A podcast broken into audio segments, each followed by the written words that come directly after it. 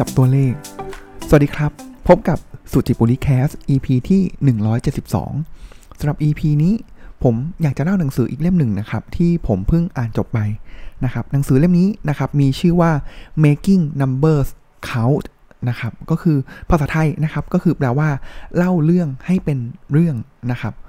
ผู้แต่งนะครับก็แต่งโดยชิปฮีทแล้วก็คาร่าสตาร์นะครับซึ่งสำหรับผมแล้วเนี่ยครับพอเราผมเห็นชื่อผู้แต่งก็คือคุณชิปฮีทเนี่ยครับแทบจะหยิบมาเลยโดยที่ก็ซื้อมาเลยนะครับ โดยที่ไม่ต้องคิดอะไรมากนะครับ เพราะผมเป็นต้องบอกว่าเป็นแฟนคลับของคุณชิปฮีทนะครับ คุณชิปฮีทเนี่ยเขียนหนังสือตั้งแต่เรื่อง Switch นะครับเรื่องของ power of moment นะครับโดยที่หนังสือของคุณชิปฮีทนะครับปกติเขาจะแต่งกับน้องชายเขาก็คือแดนฮีทนะครับซึ่งหนังสือเขาจะอ่านง่ายนะครับแล้วก็ไม่ได้ซับซ้อนนะครับแล้วก็จับหลักที่มันชัดขึ้นมา แล้วมันสามารถที่จะนำไปเหมือนเป็น thought provoking ได้นะครับก็คือกระตุกความคิดเราได้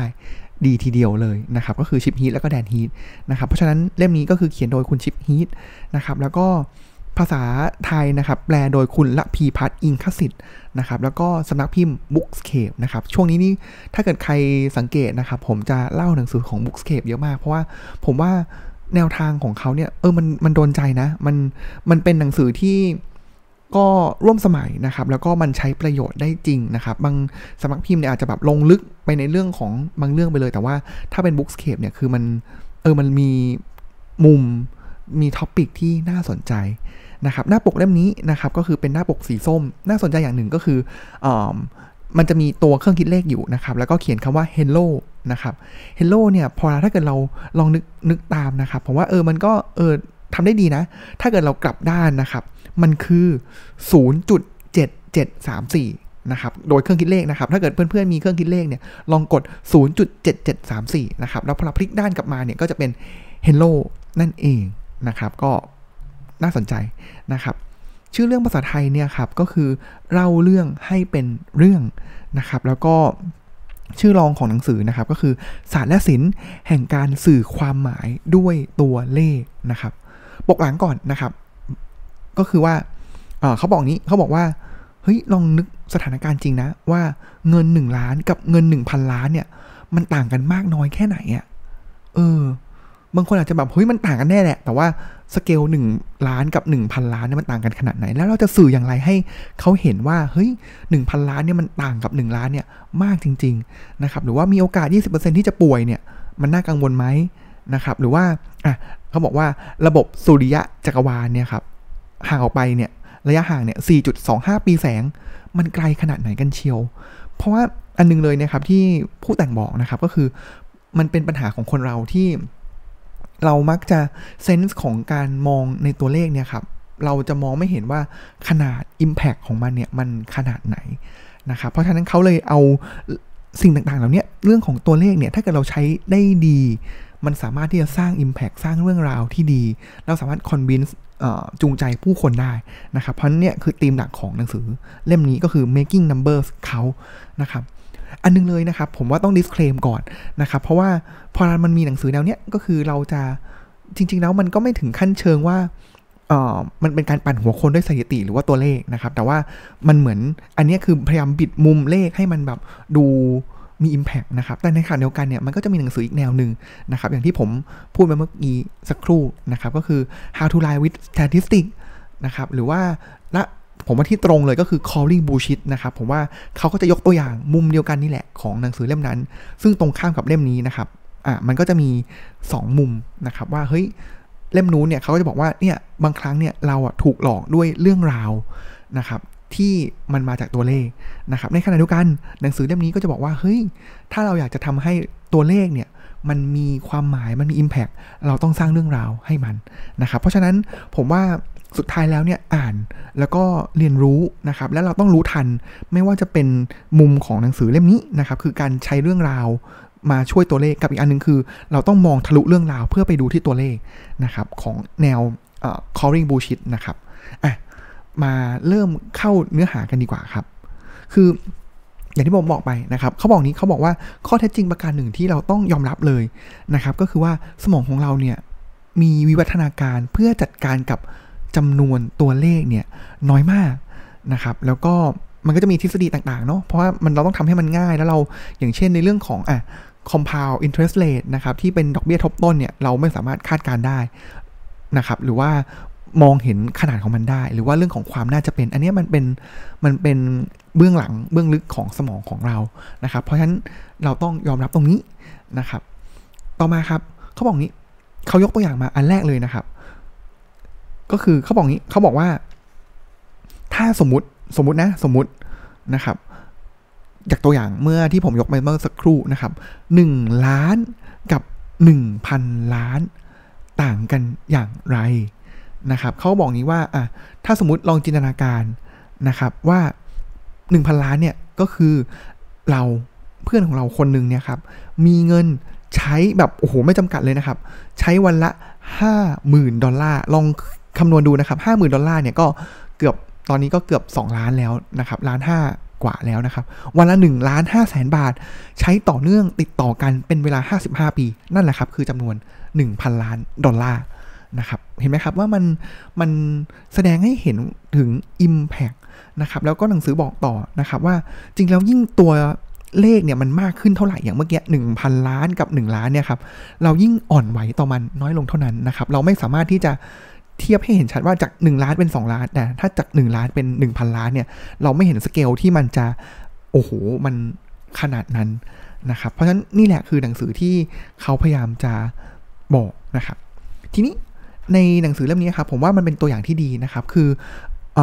พอเราเขาบอกหลักการต่างๆ มาเรื่อยๆนะครับ แล้วก็เขาก็จะมีตัวอย่างเปรียบเทียบนะครับ ก็คือแบบธรรมดาแบบที่มองง่าย ๆ เลยกับอีกแบบหนึ่งด้านขวานะครับ ซ้ายกับขวาเนี่ยเขาก็จะ เป็นแบบที่ใช้ storytelling เข้าไปใช้หลักการที่เขาแนะนำมานะครับ แล้วมาลองเทียบกันดูนะครับ ว่าแบบเพลนๆแบบเราเลยใช้ตัวเลขธรรมดาเลยกับแบบที่เขาแนะนำมาเนี่ยมันสำหรับเราแล้วเนี่ยลองเทียบดูนะครับว่าถ้าเรามี 2 ประโยคนี้มาให้เห็นเนี่ยครับอันไหนมันสร้าง Impact อันไหนมันจูงใจกับเรามากกว่านะครับ ทีนี้หนังสือครับก็จะแบ่งเป็น 4 ตอน แบบ part ใหญ่นะครับ แล้วก็จะมีบทย่อยๆนะครับ ตามสไตล์ของคุณชิปฮีทเลยนะครับ ไม่ว่าหนังสือเล่มไหนของคุณชิปฮีทเนี่ยครับ ก็จะมีอย่างนี้แหละครับ แบ่งเป็น 3 part ใหญ่ 4 part ใหญ่นะครับ แล้วก็จะมีอีก 3 บทย่อยนะครับ เพราะฉะนั้นโครงสร้างของหนังสือเหมือนกันนะครับ อันแรกเลยบทใหญ่อันแรกเลยนะครับ ก็คือแปลทุกอย่างด้วยตัวเลขที่เป็นมิตรนะครับ ก็คือแปลหมดนะครับ ยกตัวอย่างเช่นอย่างไรนะครับ อะ ผมยกตัวอย่างเลยนะครับ ก็คือว่า การแปลที่ดีเนี่ยเขาบอกงี้เขาบอกว่าหลักการก็คือ เราไม่จำเป็นที่จะต้องมีตัวเลขเสมอไปไม่จำเป็นจริงนะครับ มาลองดูตัวอย่างอันนี้กันครับเขาบอกงี้ประโยคแรกก่อนนะครับ เป็นเพลนเลยนะครับ เป็นเพลนเพลนเลย เขาบอกงี้เขาบอกว่าภูเขาไฟโอลิมปัสมอนจริง ๆ แล้วในหนังสือเนี่ยครับอย่างเช่นชื่อจริงชื่อบางอย่างเนี่ยครับเขาก็จะบิดนิดนึงนะครับ อย่างเช่นมีช่วงหนึ่งที่ อ่านหนังสือก็ร่วมสมัยระดับหนึ่งนะครับ ก็คือที่มีเรือ Ever ของบริษัท Evergreen เนี่ยไปขวางคลองสุเอซนะครับเขาก็จะเปลี่ยนชื่อเป็น Ever Given นะครับ เพราะฉะนั้นถ้าผมอ่านตามหนังสือแล้วมีชื่อที่มันแปลกๆหน่อยก็ ก็คิดว่าก็เอาตามที่เราคุ้นเคยแล้วกันนะครับภูเขาไฟโอลิมปัสมอนส์นะครับบนดาวอังคารเป็นภูเขาไฟเป็นภูเขาไฟที่ใหญ่ที่สุดในระบบสุริยะจักรวาล โดยกินพื้นที่ประมาณ 3 0 0แสนตารางกิโลเมตร และสูง 22 กิโลเมตร อะ มีตัวเลข 2 ตัวนะครับ อันแรกเลยก็คือพื้นที่ของภูเขาไฟเนี่ยสามแสนตารางกิโลเมตร เออคำถามแล้วคือมันใหญ่ขนาดไหนอะอะและสูงราว 22 กิโลเมตรนะครับ อะ อันนี้คือตัวเลขนะครับ เพราะฉะนั้นเห็นไหมว่าพอเรามันเป็นตัวเลขเนี่ย เราบางครั้งเราก็ไม่ได้มีเซนส์ว่า เฮ้ย มันใหญ่ขนาดไหนนะ มันสูงขนาดไหนนะ ทีนี้ เรามาดูกันครับว่าเขาแปลงเป็นอย่างไร เขาแปลงเป็นอย่างนี้ เขาบอกว่าภูเขาไฟโอลิมปัสมอนบนดาวอังคารเป็นภูเขาไฟที่ใหญ่ที่สุดในระบบสุริยะ ครอบคลุมพื้นที่ขนาดใหญ่เทียบเท่ารัฐแอริโซนาหรือประเทศอิตาลี แถมยังสูงลิ่วขนาดที่สายการบินระหว่างประเทศ พยายามจะบินผ่านแล้วก็เครื่องบินจะชนตรงกลางภูเขาพอดี ชัดเจนไหมครับ เพราะว่าความสูงของมันเนี่ย คือเรารู้อยู่แล้วนะครับว่า ประเทศอิตาลีมันก็อะเป็นประเทศก็ต้องมีขนาดโอ้โหใหญ่แต่นี่ใหญ่ภูเขาไฟเนี่ยใหญ่เท่าประเทศอิตาลีหรือว่ารัฐอาริโซนาคืออันนี้เราต้องดูบริบทด้วยนะครับว่าถ้าเราเป็นคนอเมริกานะครับการที่เราจะสื่อสารด้วยขนาดของรัฐอาริโซนาเนี่ยก็อาจจะชัดเจนกว่าแต่ถ้าเกิดเราเป็นคนยุโรป การสื่อสารด้วยขนาดของประเทศอิตาลีก็อาจจะชัดเจนมากยิ่งกว่านะครับ หรือผมยกยกตัวอย่างง่ายๆนะครับว่าฉนวนกาซาเนี่ยครับก็จะมีคนสื่อสารออกมาได้ดีนะครับว่าเฮ้ยขนาดพื้นที่ของฉนวนกาซาเนี่ยมันใหญ่ขนาดไหนนะครับก็ใหญ่เทียบเท่ากับจังหวัดสมุทรสาครหรือว่า 1 ใน 3 ของกรุงเทพมหานคร เพราะฉะนั้นมันจะมีตัวเปรียบเทียบอยู่นะครับเห็นไหมเราเห็นแล้วว่าเฮ้ยมันใหญ่มากนะ แล้วความสูงล่ะ สูงขนาดที่เครื่องบินพาณิชย์นะครับบินไปแล้วเนี่ย ชนตรงกลางภูเขาพอดี เพดานการบินของเครื่องบินพาณิชย์เนี่ยมันจะอยู่ระดับประมาณ 10 กิโลเมตรนะครับ เพราะฉะนั้นครึ่งหนึ่งกลางภูเขาก็คือประมาณจาก 22 ก็เหลือประมาณ 10 ก็คือเพดานการบินก็คือเครื่องบินชน เพราะฉะนั้นจะเห็นได้เลยว่าโอ้โหมันมันสูงมากนะ มันสูง ตัวอย่างต่อมาครับ ผู้หญิงจำนวนไม่กี่เปอร์เซ็นต์ที่ดำรงอยู่ในตำแหน่งผู้บริหารระดับสูงจากการจัดลำดับ 500 บริษัทชั้นนำของนิตยสาร Fortune keyword ก็คือมีจำนวนผู้บริหารที่เป็นผู้หญิงเนี่ยน้อยมากนะครับ มาดูครับว่าเขาบิดสร้างเรื่องราวอย่างไรนะครับเขาบอกว่าในการจัดอันดับ 500 บริษัทชั้นนำของนิตยสาร Fortune มีผู้ชายชื่อเจมส์ดำรงตำแหน่งผู้บริหารมากกว่าจำนวนผู้บริหารหญิงทั้งหมดเสียอีก โอ้โห เห็นชัดไหมครับว่าเขาลงไปที่ชื่อเจมส์เฉพาะไปเลย ยังมากกว่าจำนวนผู้หญิงทั้งหมดนะครับ ต่อมาครับ ก็เป็นเทคนิคนะครับ อันนี้เขาบอกว่าเล่าทีละ 1 หน่วยนะครับหมายความว่าไงลองดูตัวอย่างนี้จะชัดเจนมากนะครับเขาบอกว่าตลอด 18 ปีบนเส้นทางนักบาสเกตบอลอาชีพ ในลีก NBA ของเลบรอนเจมส์เลบรอนเจมส์ก็ผมว่าก็เป็นหนึ่งในนักบาสเกตบอล NBA ที่เก่งที่สุดในโลกนะครับเขาบอกว่าตลอด 18 ปีเนี่ยเลบรอนเจมส์เนี่ยครับทำคะแนนได้มากกว่า 35,000 แต้มคำถามคือ 35,000นี่มันมากหรือน้อยนะครับ ทีนี้หลักการของเล่าทีละ 1 หน่วยเนี่ยก็คือเขาบอกแบ่งนี้ครับเขาบอกว่าตลอด 18 ปีของเส้นทางนักบาสเกตบอลอาชีพในลีก NBA ของเลบรอนเจมส์เลบรอนเจมส์เนี่ยครับทำคะแนนเฉลี่ยมากกว่า 27 แต้มในแต่ละเกม โอ้โห Amazing นะ ผมว่า Amazing มากเลยครับ ยกตัวอย่างนะครับว่า NBA เนี่ย เกมหนึ่งเนี่ยก็จะมีผู้เล่น 5 คนใช่ไหมครับ แล้วก็จะมีตัวสำรองผัดสับหมุนเวียนกันไปนะครับ5คนนะ แล้วเกมหนึ่งเนี่ยก็ คะแนนก็หลักแบบประมาณ 80 ถึง 120 เห็นไหมครับว่าเลอบอนเจมส์คนเดียวเฉลี่ยแล้ว 27 แต้มนะ ตลอดอาชีพของเขา เพราะฉะนั้นจะเห็นได้เลยว่ามันเยอะมากนะครับใช่ไหมคือเราจะทอนจากทั้งหมดเลยเนี่ยสามหมื่นห้าพันเนี่ยครับเป็นหลักต่อ 1 เกมนะครับ อีกตัวอย่างหนึ่งนะครับ ผมชอบอันนี้มากเลย ผมผมชอบ คือเขาบอกนี้เขาบอกว่าจำนวนอาวุธปืนที่พลเมืองในสหรัฐอเมริกาถือครอง มีทั้งสิ้น 400 ล้านกระบอก เอ๊ะ 400 ล้านกระบอกมากหรือน้อยล่ะ เขาเปรียบอย่างนี้ครับ เขาบอกว่าในสหรัฐอเมริกามีประชากรจำนวน 330 ล้านคน และมีจำนวนปืนกว่า 400 ล้านกระบอก 330 ล้านกับ 400 ล้านกระบอก หรือก็คือต่อให้ผู้ชาย ผู้หญิงและเด็ก ครอบครองปืนคนละหนึ่งกระบอก ก็ยังเหลือปืนอีกกว่า 70 ล้านกระบอก เห็นไหมครับว่านึกภาพเลยครับว่าโอ้โหประชากรทุกคนพกปืนคาดเอวไว้ แล้วขณะเดียวกันทุกคนถือปืนแล้วนะ แล้วยังมีอีก 70 ล้านอยู่นะครับ มากหรือน้อยขนาดไหนนะครับอ่าอันนี้คือตัวอย่าง หรืออ่าต่อมาครับก็คืออันนี้ผมว่ามีการใช้กันอยู่นะครับ ชัดเจนนะครับ หนี้สา หนี้สาธารณะของสหรัฐมีมูลค่าเท่ากับ 27 ล้านล้านดอลลาร์นะครับ เพราะฉะนั้นเขาก็ convert มาเป็นนี้ครับ ก็คืออะหนี้สาธารณะสหรัฐมีจำนวนเท่ากับ 27 ล้านล้านดอลลาร์ หรือคิดเป็น 82,000 ล้าน ขออภัย 82,000 ดอลลาร์ต่อประชากร 1 คนนะครับอะก็จะชัดเจนนะครับว่าเนี่ยพอเราทอนให้มันเป็นจำนวนที่มันต่อหน่วยที่มันง่ายเนี่ยมันจะชัดแล้วมันจะใกล้ตัวนะครับ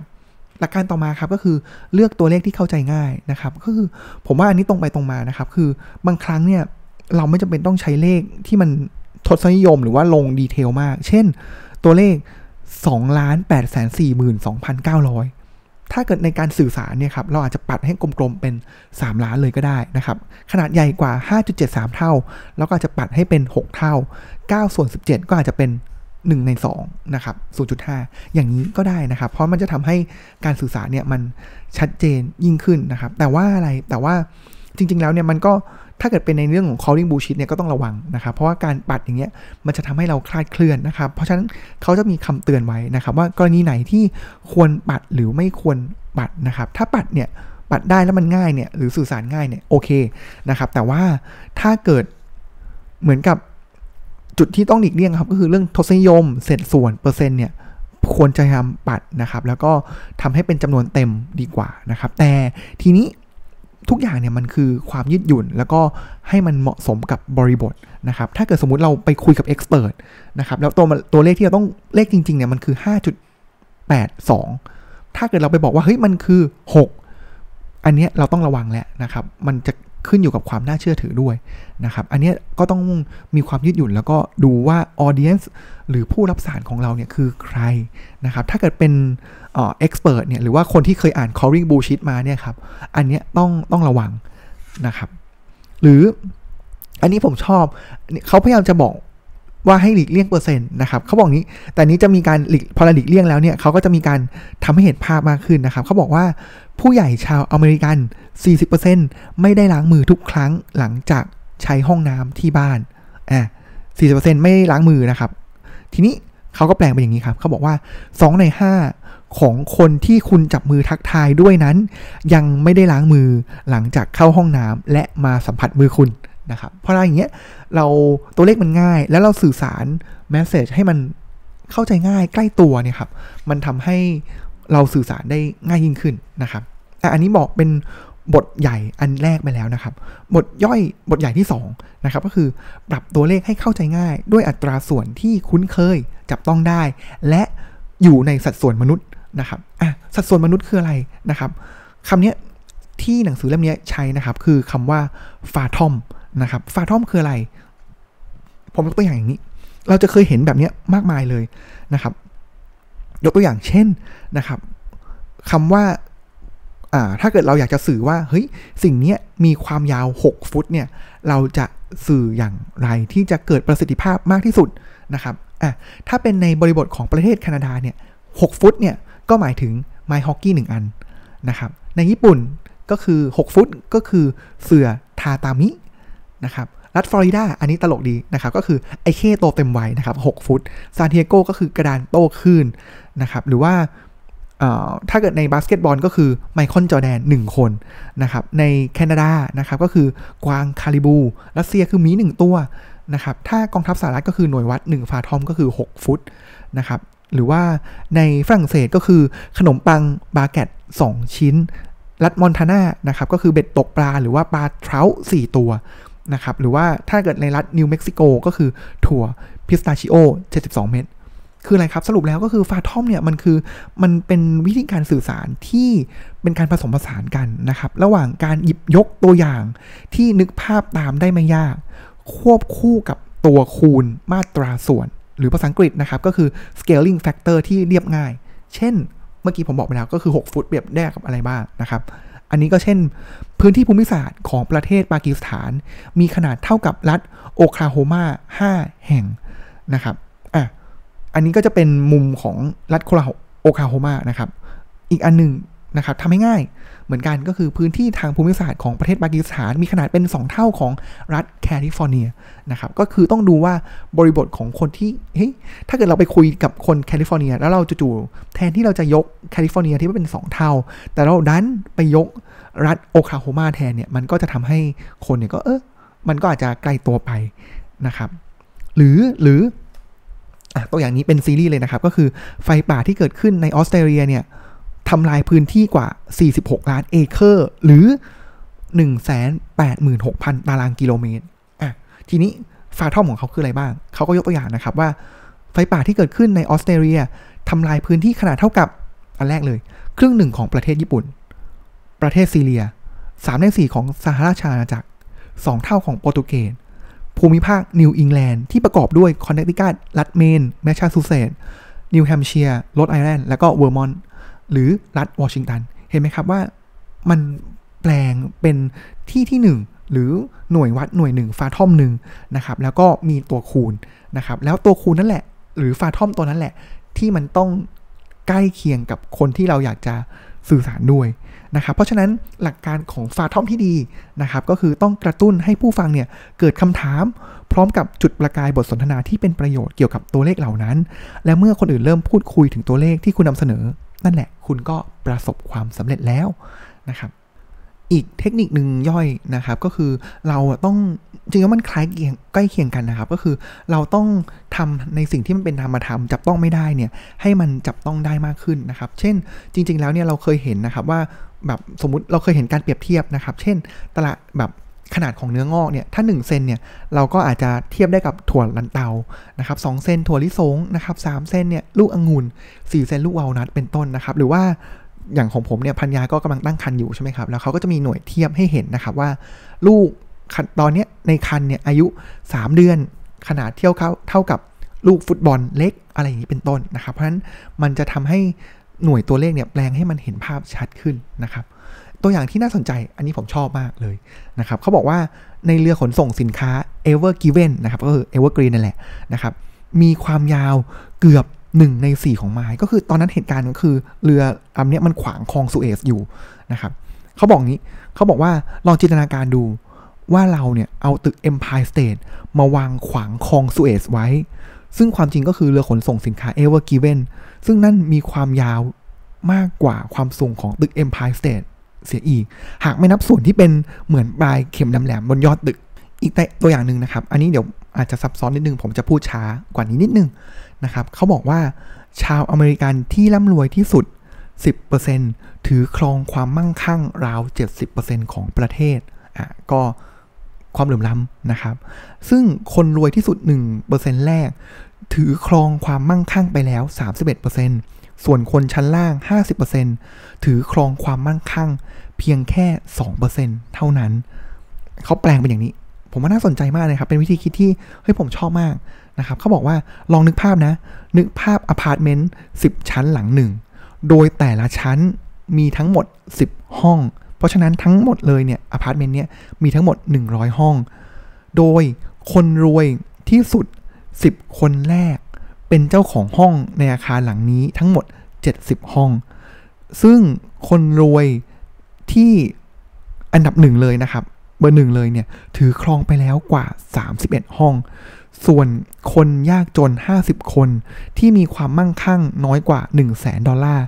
จะต้องเป็นเจ้าของห้องร่วมกับคนอื่นๆ และถ้าคุณคือหนึ่งในนั้น แปลว่า คุณกับอีก 49 ชีวิต จะต้องอยู่อาศัย ในห้องชุดเดียวกันแค่ 2 ห้องเท่านั้น เห็นภาพไหมครับ ผมว่ามันเห็นภาพชัดมากเลยนะครับว่า 2%แต่ถือครองโทษขออภัยครับ50%ของคนเนี่ยถือครองความมั่งคั่งแค่ 2%เพราะฉะนั้นแล้วถ้าเราเป็น 1 ใน 50 เนี้ยเราไปอัดอยู่ใน 2 ห้องนั้นเท่านั้นเองนะครับ ต่อมาครับขออีกสักตัวอย่างหนึ่งนะครับ เขาบอกว่า ระบบสุริยะที่ใกล้ที่สุด นั้นอยู่ห่างออกไปราว 4.25 ปีแสงนะครับเขาก็เลยแปลงเป็นอย่างนี้ เขาแปลงเป็นว่า ดาวที่ใกล้ที่สุดอยู่ห่างจากโลกแค่ไหน เอาละลองจินตนาการว่าระบบสุริยะถูกย่อส่วนจงมีขนาดเท่ากับลูกกอล์ฟอะระบบสุริยะขนาดเท่ากับลูกกอล์ฟนะครับ ก็คือจากแกนกลางดวงอาทิตย์เนี่ยไปถึงสุดขอบเลยนะครับ เท่ากับลูกกอล์ฟ จากนั้นให้คุณวางลูกกอล์ฟแรกไว้ที่เสาประตูฝากหนึ่งของสนามฟุตบอล แล้วเดินปัดสนามไปยังเสาอีกฝั่งหนึ่ง เมื่อถึงแล้วก็ให้วางลูกกรอล์ฟที่ 2 ซึ่งเป็นตัวแทนของ Proxima Centauri ระบบสุริยะที่ใกล้ที่สุด ส่วนสิ่งที่อยู่ระหว่างลูกกอล์ฟทั้งสองคือห้วงอวกาศที่มืดมิดและเย็นเยือกลูกกอล์ฟแล้วเทียบกับขนาดของสนามฟุตบอลจากฝ้าหนึ่งไปฝ้าหนึ่ง ก็จะเห็นได้เลยครับว่า 4.5 4.25 ปีแสงเนี่ย มันโอ้โห ไกลขนาดไหน แล้วไม่ต้องพูดถึงเลยนะครับว่าแล้วถ้าเกิดเราพูดกันสเกลขนาดแบบหลักล้านปีแสงเนี่ยมันจะขนาดไหนนะครับ ขออีกตัวอย่างหนึ่งนะครับอะเป็นตัวอย่างที่ยาวเหมือนกันนะครับ แต่ว่าเดี๋ยวจะค่อยๆ อ่านไปเรื่อย ๆ นะครับ เป็นการแปลงการจัดลำดับนะครับ แล้วก็ทำให้มันเข้าใจง่ายนะครับ statement เป็นอย่างนี้ครับ statement แรกเลยนะครับก็คือบอกว่าบทความของเธอติดหนึ่งในร้อยผลงานที่ได้รับการอ้างอิงมากที่สุดในฐานข้อมูล Web of Science เออเพราะฉะนั้นเราต้องมาตีความว่าเฮ้ยหนึ่งในร้อยผลงานที่ได้รับการอ้างอิงมากที่สุดเนี่ยมันเอ๊ะมันขนาดไหนนะครับเขาแปลงเป็นอย่างนี้ครับเขาบอกว่าปริมาณบทความทางวิชาการ ที่มีมากมายมหาศาลนั้น บ่งบอกว่าผลงานที่ติด 100 อันดับแรกมีความโดดเด่นเป็นอย่างมาก ฐานข้อมูล Web of Science รวบรวมงานวิชาการกว่า 58 ล้านชิ้น หากคลังข้อมูลดังกล่าวเปรียบได้กับความสูงของภูเขาไฟคิริมันจาโรแล้วแล้วก็บทความที่ได้รับการอ้างอิงมากที่สุด 100 ชิ้น ก็เทียบเท่ากับความสูง 1 เซนติเมตรบนยอดเขา มีบทความเพียง 14,499 ชิ้น ที่ถูกนำไปอ้างอิงมากกว่า 1,000 ครั้ง หรือเทียบเท่ากับความสูง 1 เมตรครึ่ง ส่วนที่ตีนเขาก็คืองานวิชาการที่รับการอ้างอิงเพียงครั้งเดียว หรืออาจจะไม่เคยได้รับการอ้างอิงด้วยซ้ำซึ่งบทความเหล่านี้คิดเป็นสัดส่วนราวครึ่งหนึ่งของผลงานทั้งหมด เพราะฉะนั้นเราจะเห็นนะครับว่า 1 ในร้อยเนี่ยเออมันขนาดไหนนะนะครับมันเขาก็ซอยย่อยมาก่อนว่าเฮ้ยจริง ๆ แล้วเนี่ยมันมี 58 ล้านชิ้นเลยนะครับแล้วเนี่ยติดหนึ่งในเป็น 100 ใน 58 ล้านชิ้นเพราะฉะนั้นเขาเลยเทียบว่าเป็นถ้าเทียบภูเขาคิริมันจาโรเนี่ยไอ้100เนี่ย เทียบกับทั้งหมดเลยเนี่ยครับมันคือ 1 เซนเทียบกับความสูงทั้งหมดของ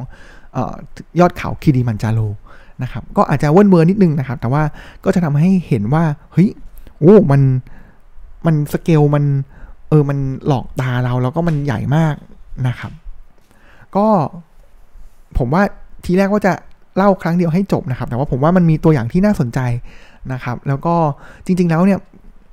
ผมแอบขี้โกงนิดนึงนะครับก็คือเอาตัวอย่างดีๆมาเล่าแล้ว แต่ว่าในหนังสือครับพอมันมีตัวอย่างนี้แล้วเนี่ยเขาก็จะมีคำอธิบายเพิ่มเติมนะครับแล้วก็จะมีทฤษฎีหรือว่าข้อสังเกตของเขาเนี่ยเพิ่มในการใช้งานด้วยนะครับก็ไม่ได้อยากจะสปอยทั้งหมดนะครับแต่ผมว่าเป็นหนังสือที่อ่านง่ายแล้วก็เพลินนะครับวันนี้จบไปครึ่งหนึ่งของหนังสือเล่มนี้นะครับ making numbers count นะครับแล้วผมว่าเป็นเล่มที่ผมเล่าได้เพลินสนุกมากนะครับ ไม่รู้ว่าผู้เพื่อนๆผู้ฟังจะสนุกตามขนาดนั้นหรือเปล่า นะครับ ก็เดี๋ยวติดตามได้ใน EP หน้านะครับว่าอีกครึ่งหนึ่งจะเป็นอย่างไร แล้วผมว่ามันมีตัวอย่างที่ต่อยอดขึ้นไปอีกที่น่าสนใจ